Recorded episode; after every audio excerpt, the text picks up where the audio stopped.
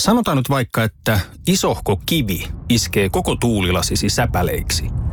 Oh, hei, nythän me päästään tapaamaan taas sitä superkivaa Jaria-korjaamolle. Se, että pysyy positiivisena, auttaa vähän. IF auttaa paljon. Tervetuloa IF-vakuutukseen. Ja sit mennään Kaukosen laidalle. Ne on siellä saattanut olla maalivahdillekin silleen vähän, että Jan kompetoi nyt välillä, että yrittäkää nyt jatkat ees, että ei tässä ole mitään tehtävissä. Joo, kun on kuitenkin NHL-tason aikoinaan ainakin ollut huippupuolustajia. Ja... Tämä on Kaukosen laidalla NHL-podcast, joten otetaan seuraavaksi Askiin ohjelman juontajat Veli Kaukonen ja Niko Oksanen. Kyllä, ja nyt seuraavat noin 25 minuuttia on pyhitetty sillä, että me puhumme Evander Kanen tilanteesta. Eiku hetkinen, San Jose Sharksista siis. Joo, onko sulla jotain faktaa tästä Evander Kanesta? Onko se tehnyt jotain epämääräistä, mistä olisi niin puhuttava? No ei, mä nyt tiedä, onko se juurikaan mitään tehnyt, mutta voisi nyt kuvitella, että ei tässä joukkueessa tule enää pelaa kuitenkaan välttämättä. Joo, ei ole itse asiassa minunkaan ketjuhahmotelmissa mukana. Aijaa, ei päässyt ei päässyt top 9 tänään mukaan, että niin, eikä taistele kyllä pelipaikastakaan. Joo, se on surullista omalla tavallaan, mutta Tarvitaan nyt saannoisestakin, että miten tämä viime kausi meni, niin 21 voittoa, 28 tappioa varsinaisella peleillä, 7 tappioa varsinaisen pelien jälkeen ja 49 pistettä. 146 tehtyä maalia, 196 päästettyä, ylivoima 14.1% ja alivoima 80.4%. Ja tuossa nopeasti katsoa, että ketä on lähtenyt joukkueesta poispäin, niin no maalivahti Martin Jones, onko menetys? Ei välttämättä. Patrick Marleau. Mä veikkaan, että ei tule jatkaa enää tuossa joukkueessa uransa, sai se pelimääräennätyksen täyteen, niin saattaa olla ura taputeltu kokonaisuudessaan. Mitä on tullut sisäänpäin, niin merkittävä tietenkin keskushyökkäjä Nick Bonino, sitten laitohyökkäjä Andrew Cogliano jollain tavalla ja maalivahdit Adin Hill ja James Reimer. Mutta tämä on vähän silleen paskamainen juttu San Jose Sharksin kannalta, että niiden valopilkku oli viime kaudella, jos katsoo tilastoja, niin alivoima, mikä oli 80.4%, ja se oli siellä 14. Ja se on se joukkueen paras osa-alue. Kaikessa muussa ne on melkein liigan paskimpia. Joo, ja sitten miettii tuota ylivoimaakin 14.1, niin se on ihan jumalottoman huono ylivoimapinnan, mutta sitten on vielä 2 huonoa tässä sarjassa.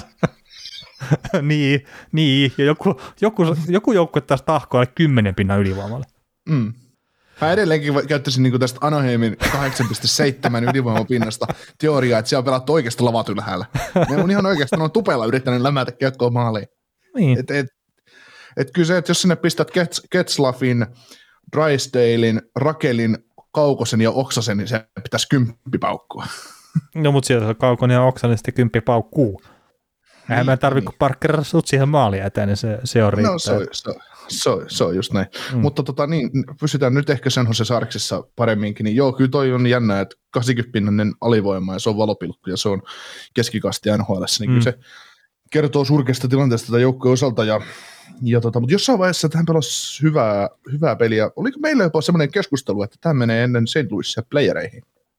Saatto olla ehkä, mutta että aika vuoristorataa mä laittasin, että se viime kaus oli sitten, että mutta joo, jotenkin soittaa kyllä itsellekin kelloa, että jotenkin mä oon ollut jotenkin niinku tuon Sharksin. Niin, jostain kumman syystä, en ymmärrä miksi. Mutta kyllähän se sitten aika komeasti päätti ton kauden, että tuosta jos ottaa viimeiset parikymmentä peliä, niin 5 voittoa, 12 tappioa ja varsinaisella ja 3 varsinaisella pelien jälkeen ja maaliero 30 pakkasella, niin ei se loppukausi sitten ihan hirveän kaunisti enää mennyt. Että jos siinä nyt jossain kohtaa keskivaiheella näyttikin vähän paremmalta. Niin, siis mitä mä kattelin Sharksin pelejä viime kaudella, niin mielestäni Sharksi pelaa ihan hyvää jääkiekkoa ja Sharksi pelaa semmoista, ei siinä pelaamisessa mun mielestä ole isoja vikoja. Vikaa siinä, että se ei vaan tuota tarpeeksi pelaaminen, taikka sitten se vaan vuotaa puolustuksesta niin rajusti, että tämä ei pysy niin kuin kondiksessa. Mm. Joo, ja siis maalivahtipeli on ollut ongelma pari vuotta tuossa joukkueessa, niin. Ja sitten ne vaihtomaalivahit. Niin, ei siis varmaan yhtään paremmaksi muutu, mutta se, että niillä nyt on vaan uudet kaverit. Adin Hillissä on tietysti potentiaalia olla ihan hyvä maalivahti, mutta ei henkä nyt mikään franchise-maalivahti ole mun mielestä. Mutta kyllä se, just se kertoo tästä, että sä oot päästänyt 50 maalia enemmän kuin tehnyt. Johan se vaan yksinkertaisesti liikaa. Niin, Niin. Ja sä oot tehnyt saman verran kuin Della Stars. Niin, ja Stars ehkä puolustaa pikkasen paremmin. Niin. Mutta onhan se siis, siitä puhuttiin viime kauden ennakossa, että siellä on Martin Jones ja sitten ne otti Devan Dubnykin sinne. Että siellä oli NHL huonoa maalivahti, ne NHL toiseksi huonomman maalivahdin sinne, ja nyt on niinku tandemin kasassa. Että mitä ne yrittää? Mm. Hävitä tahallaan. Niin, tai keksi polkupyörää uudelleen. Niin, että kun on tarpeeksi paskat maalivaiheet, niin NHL-hyökkäitä osaa tehdä jo maaleja. No mutta siis toi Johnsikin, silläkin oli yksi semmoinen hyvä hetki viime kaudella, että se voitti pelejä ja pelasi hyvin ja näin, mutta että kyllähän sen iso ongelma oli se maalivahti pelaaminen myös. Että kun ei voi yhtään luottaa siihen, että maalivahti ottaa yhtään koppia. Joo, siis Jones näytti mulle viime kaudella siltä, kun vähän samalta miltä nyt otetaan se yksi salainen nimi täältä nyt esiin. Eli Jones näytti nyt viime kaudella mulle siltä, kun Lehtonen näytti viimeisenä kausina Dallasissa. Eli tavallaan siinä on koko ajan olemassa se, että se pystyy pelaamaan teknisesti ja hyvin, ja se näyttää siltä, että kaikki on koossa. Se saattaa pelata yhden hyvän pelin, se saattaa aloittaa seuraavan pelin 30 minuuttia, ottaa ihan hyviä torjuntoja, sitten sille tulee se yksi maali, ja se romuttaa sen ihan totaalisesti sen peli. Sitten se menee toinen, kolmas, neljäs. Mm. Ja sitten se saattaa kestää 3 peliä, kunnes se sitten jostain löytää sen, että vastustajat ampuu ehkä logoa sitten sen verran paljon paremmin, että se päästää vaan 2 maalia ja torjuu voiton, ja sitten tulee vähän itseluottamusta, ja pelaa taas yhden vähän paremman pelin, ja sitten taas romahtaa. Mä oon esimerkiksi Jonesista, mä oon aina tykännyt teknisesti siitä maalivahtina, mutta se tekniikka ei siinä vaiheessa auta, jos aina tavallaan sä oot vähän epävarma, ja aina löytyy kainaloista tilaa, mistä ammutaan se kiekko maaliin, vaikka sä olisit hyvin sijoittunut. Ja niin. No kun mä mietin Martin Jonesia, että olikaan siellä joku 2 tai 3 kautta putkeen, oli semmoinen tilanne, että ensimmäinen vetokaudella niin meni sisään, jos mä tein ihan väärin muista, ja yksi niistä oli sitten Silverbergin semmoinen kaaliperhonen jostain siniviivalta, että se ei pitäisi mennä yhdellekään millään tasolla pelaavalle maalivaiheelle sisään, mutta Martin Jones meni kertsi oli kauden ensimmäinen veto. Niin totta kai. Niin nyt se vaan, että onko sillä nyt joka ikinen veto tässä, mitä on tullut viimeisen parin vuoden aikana, niin se on vähän sillä, että heittää tämä kauden ensimmäinen veto, että hitto kun jännittää ottaa kiinni. Niin, se on tämä juttu, että mikä siinä maalivahtipelissä on aina, se on itseluottamuskysymys, ja sitten kun sä pystyt maalivahdilta itseluottamuksen tuomaan kunnolla, niin se on karua sitten, todella karua. Joo, ja sitten se on pelaajille, se on sille itselleen sille pelaajalle, se on valmentajille, se on faneille, se on kaukosalaidilla podcastin tekijöille, se on kaikille. Niin, toki onhan tuolla sitten tietenkin, että jos puolustuksessa pyörii tämmöisiä seppejä kuin Brent Burns ja Erik Karlsson, mitkä nyt ei ole välttämättä tunnettuna siitä, että ne on parhaimpia oman pään luutia, niin on siellä saattanut olla maalivahdellekin silleen vähän, että jankon betonet välillä, että yrittäkää nyt jatkat ees, että ei tässä ole mitään tehtävissä. Joo, mutta no. Kuitenkin NHL-tason aikoinaan ainakin ollut huippupuolustajia, ja ne on edelleen ihan hyviä puolustajia, vaikka joo. Ne ei ole millään tavalla se raha-arvoisia, mitä ne nyt saa, mutta silti niin ei niin sysipaskoja, että silti heidänkin täytyisi vaan pystyä puolustamaan sen verran, että se maalivahdin työ tehdään vaan vähän helpommaksi, mitä se on. Niin, ja just se, että aina tulla vettä korvasta. Niin, ja sitten just, että ne on ollut erittäinkin hyviä hyökkäyssuuntaan. Ja varmaan mainetta on parempia myös puolustussuuntaan, mutta kun se ei se puolustuspelaaminen ole ikinä ollut se määrittelevä tekijä niiden pelaamisessa. Joo. Mennään siihen hyökkäykseen nyt seuraavaksi. Mä nyt kerron heti tähän alkuun tämän litaniin, että tämä kuuluu tähän not-jengiin. Niin, tämä ei mene puolustuspeliin. Haluatko käydä tarkemmin vielä läpi, että miten nämä meni? Ei tarvitse käydä. Meillä taitaa 5 joukkuetta olla not-jengeissä ja 3 joukkuetta top-jengeissä. Tai mä oon ne siis kirjoittanut, mutta tämä on yksi niistä 5 not-jengistä itse asiassa viimeinen. Et siihen San Josen kanssa on Arizona, Buffalo, Anaheim ja Detroit. Et mä itse asiassa mietin Detroitiakin, että mitenköhän se tekee tuolla, mutta todennäköisesti se nyt on vaan joukkue, mikä ei pääse pudotuspeleihin. No hyvin todennäköisesti joo. Niin. Ja divari määrittelee siinäkin jonkun verran. Tässä ei voi sanoa sitäkään. Ei palasta millään tavalla. Pelaa huonossa divarissa ja huono joukkueen, hyvä. Joo. Mutta tosiaan hyökkäys, niin mä oon ne top 9 tässä huudellut koko ajan, niin mulla ei esimerkiksi ole ykköskentä vasenta laitaa, koska se Evander Kane nyt on omin ongelmiensa takia out, mutta ykköskenttä tyhjä Logan Couture, Kevin Labanc, kakkoskenttä Timo Meier, Tomas Hertl, Rudolfs Balcers, kolmoskenttä Andrew Cogliano, Nick Foligno, John Leonard, niin mulle tässä top 9 on tällä hetkellä Couture, Labanc, Hertl, Meier, Bonino, ja varauksin Cogliano, semmoisia top 9 mitat täyttäviä pelaajia. Niin, että sulla on se joku 5 pelaajaa siinä. No 5 pelaajaa. Mm. Joo, on, niin. On toi, siis tietenkin jos tämän lähtee tälleen vähän posin kautta, Couture, Hertl, Bonino, se on mun mielestä ihan ok top 3 sentteristä. On. Ei siis mikään eliitti eikä semmoinen, että pitää kärrynpyöriä tehdä, mutta ihan ok.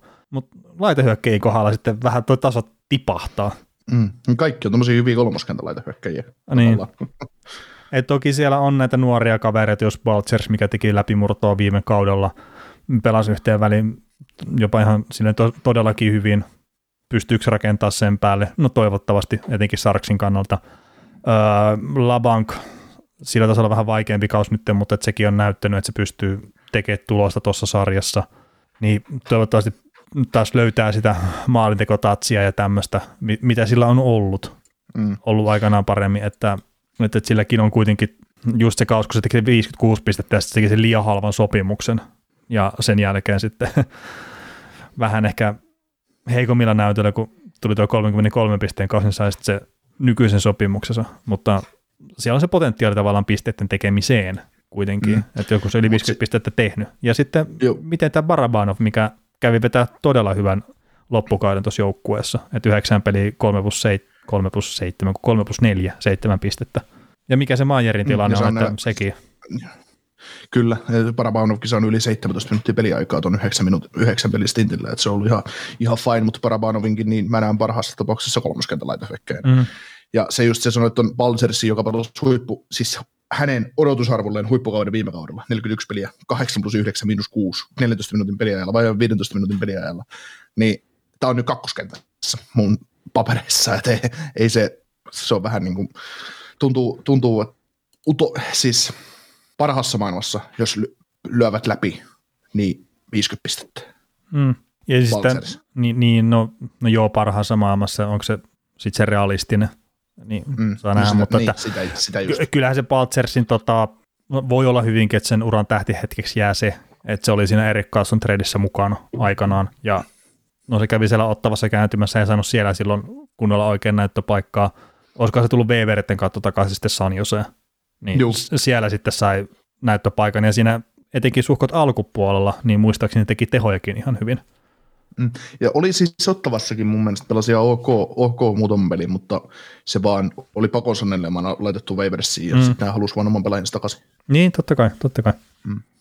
Mutta on tuossa paljon näitä kysymysmerkkejä just tuossa, että ei siellä niitä varmoja hyökkäjiä oikeastaan ole, ja sitten kun otetaan tavallaan se joukkueen paras pisteellisesti ainakin hyökkäjä pois, Evander Kane, ja jos heitetään se oletusarvo, mikä ei perustu välttämättä nyt yhtään mihinkään, että Evander Kane ei pelaa tuossa joukkueessa enää peliäkään, niin kyllä se jää tosi kaposiksi.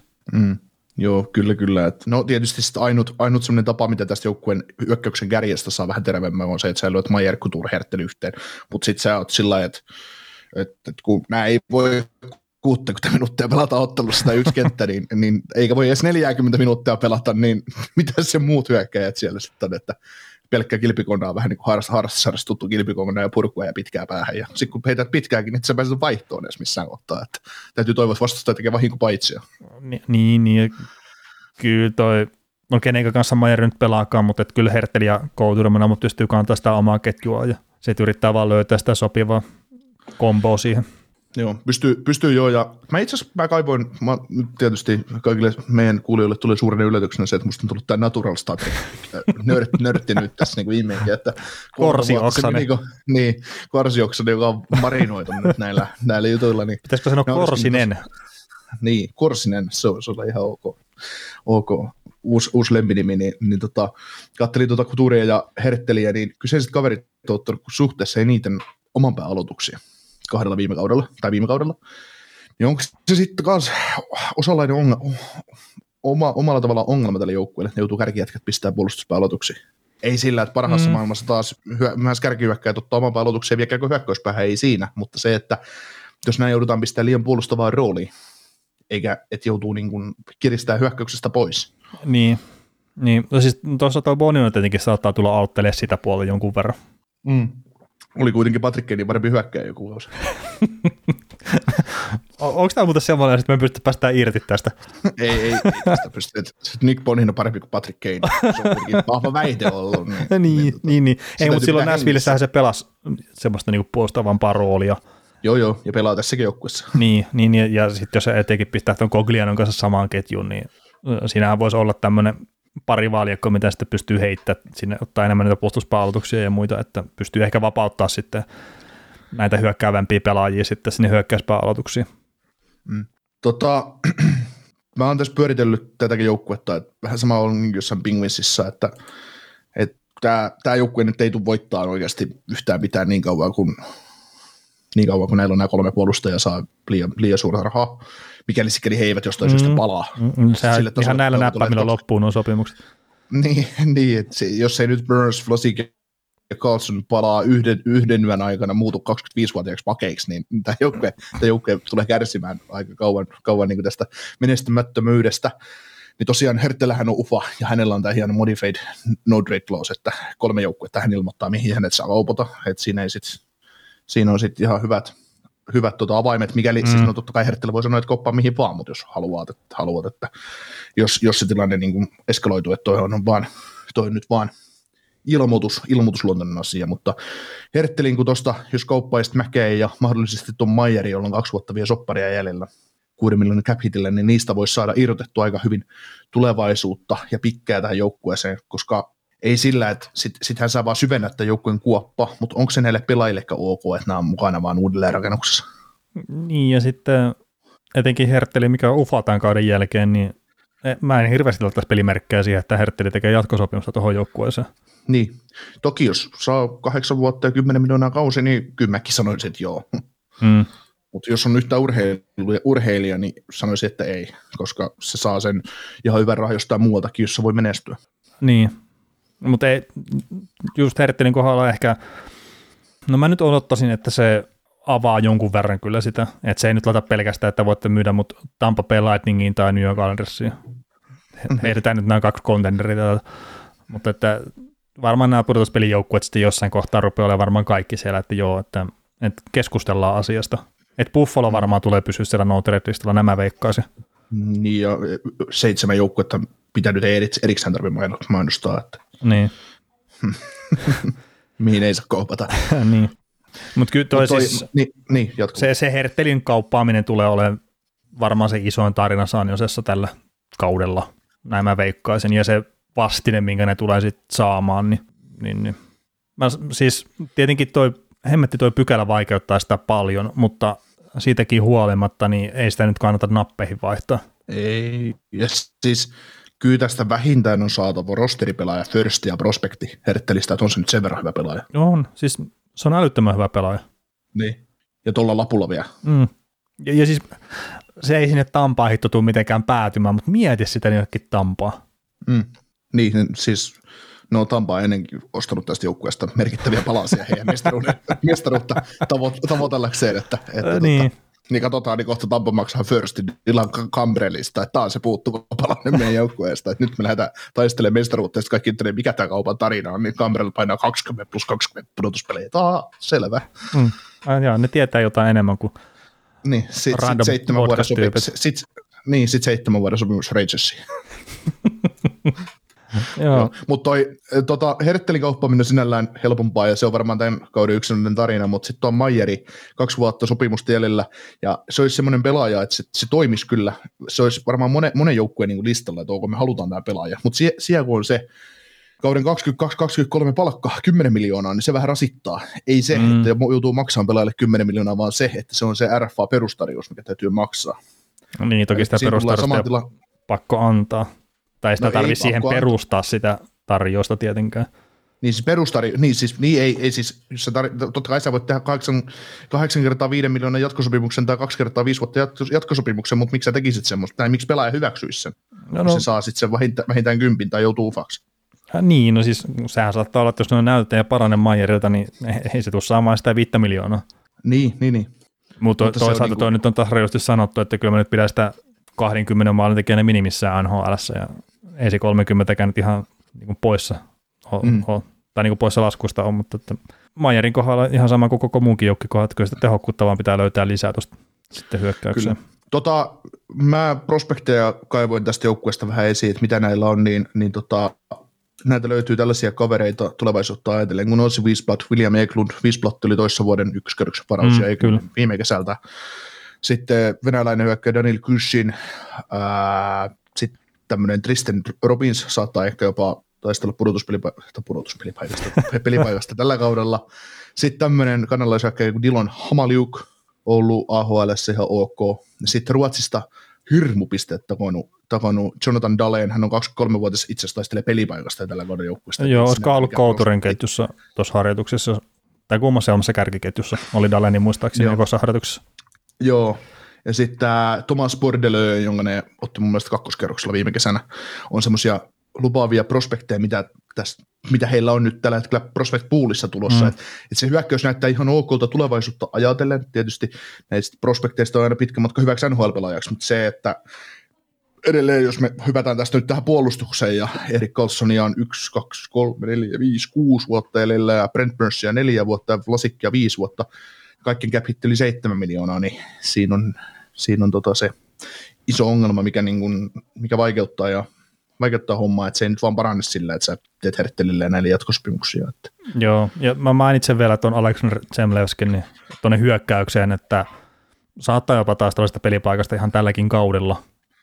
Että tuossa lähes piste per pelitahjossa oli AHL:ssä viime kaudella ja kävi pelaa MM-kisat ja tälleen. Ja, siis tämä on semmoinen kaveri, mistä mä jo pari vuotta sitten lukenut, että hänestä odotellaan jotain tuossa organisaatiossa, vaikka onkin kutoskerroksen varauksia ollut, niin katsellaan, minne homma vie. Mutta mä heittäisin esimerkiksi just, mä tuon Barabanovin otin aikaisemmin esiin, mikä on vähän vanhempi pelaaja, niin että tällä Zemlievskillä saattaa olla potentiaalia jopa vähän korkeammalle sitten kuin Barabanovilla. Joo, mutta niin, tuohon pakistoon, niin viime kaudella 5-5 pelissä, niin Brent Burns -8 maalia, Erik Karlsson -12 maalia, Vlasikki -10 maalia ja sitten joukkueen paras puolustaja Maria Ferraro -5 maalia. Nämä on hyviä lukemia, ei kun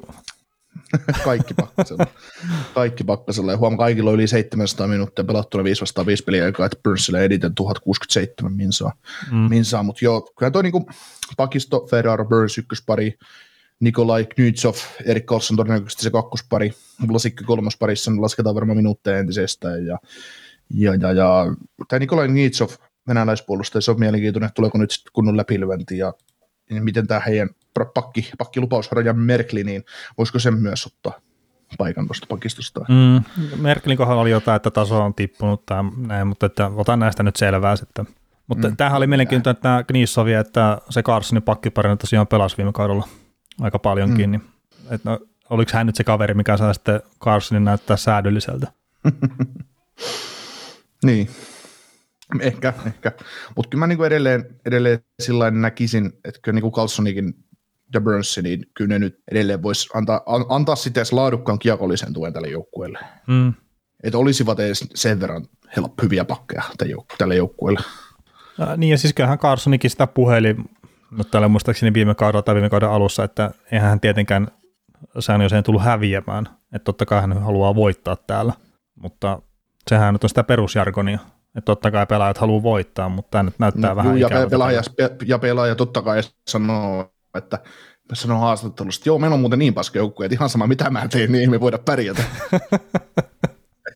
Niin, tai sitten on sillä tavalla, kun Jack Hughes sanoi tuosta Quinn Hughesista, että kun sillä oli paljon miinuksia, niin se oli vaan, että haastattelusta, että niin, no tietenkin, kun pelaa yhdessä aina huonoimmista joukkueesta, niin väkisinhän siellä tulee miinuksia.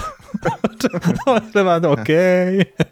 Niin, ja Jack ei ollut velipoikansa pelejä kattonut varmaan yhtään, että saattoi ehkä siinä Quinnissä itsessäänkin olla vähän vikaa. No ei, se kato totta kai sitä nyt Brodin puolia pidetään. Totta kai. Joo, mutta kyllä tämä on niin kauan, kun nämä kolme pakkia tässä huseeraa, niin tämä on iso paha ongelma. Nämä kuitenkin syö sen 26 miljoonaa palkkatilaa. Joo, ja sehän tuossa on niinku just se Vlasikkikin, että siis se on niin ikävä, että sen taso tippui. Tai se taso oli jo tippumassa siinä kohtaa, kun se sai sen sopimuksen, mutta sitten se niinku romahti. Siinä sitten, että ihan älyttömän hyvä puolustaja oli silloin primissaan, mutta että nyt valitettavasti se sopimus on mitä se on ja ei siitä sen enempää, mutta niin vähän niinku harmittaa tavallaan kuitenkin hänen puolestaan sitten, että nyt sitten ei ymmärretä, että mitä se on ollut parhaillaan se pelaaja. Joo, ja en mä tiedä, siis Lasikkikin varmaan pelutat sitä 15 minuuttia kolmosparissa, niin voit ehkä siitä saada irti, ja viime kaudella hän on pelannut 17 minuuttia, ettei pistänyt kauheasti voi enää niin, ettei sitä tiputa vielä peliaikaa ja maksaa 7 miljoonaa, niin onhan se ikävää lähinnä. Jotta positiivista tästä ei se edelläkään jäähyjä osaa ottaa, että jos viime kaudella 51 peliä 1+5-8 ja 4-2, niin se on tietysti positiivista. Niin, ei tullut kiekkoa katsomaan siinä. Niin. Hei, onko vielä jotain tästä joukkueesta, vai mennäänkö me valkkaa pistemiehiä ja maalintekijää? Mennään valkkaamaan. Joo, eli kun tämä on varmaan se oikeasti haastavin tehtävä tässä joukkueessa, niin kuka on joukkueen paras maalintekijä ja pistemies? No Hertteli voittaa maalipörssi, vaikka kaupataankin kesken kauden, kun Couture voittaa pistepörssi, koska häntä ei kaupata. Okei. Totta. Mä sanoin, että Logan Couture vie maalipörssin ja pistepörssin. Et pistetään molemmat sinne kapteeni tuonne kaappiin tällä kertaa. Kyllä. Mutta hei, ehkä tämä rupeaa tämä San Jose olemaan tässä nyt. Ja kiitoksia tänne asti sinnittelystä.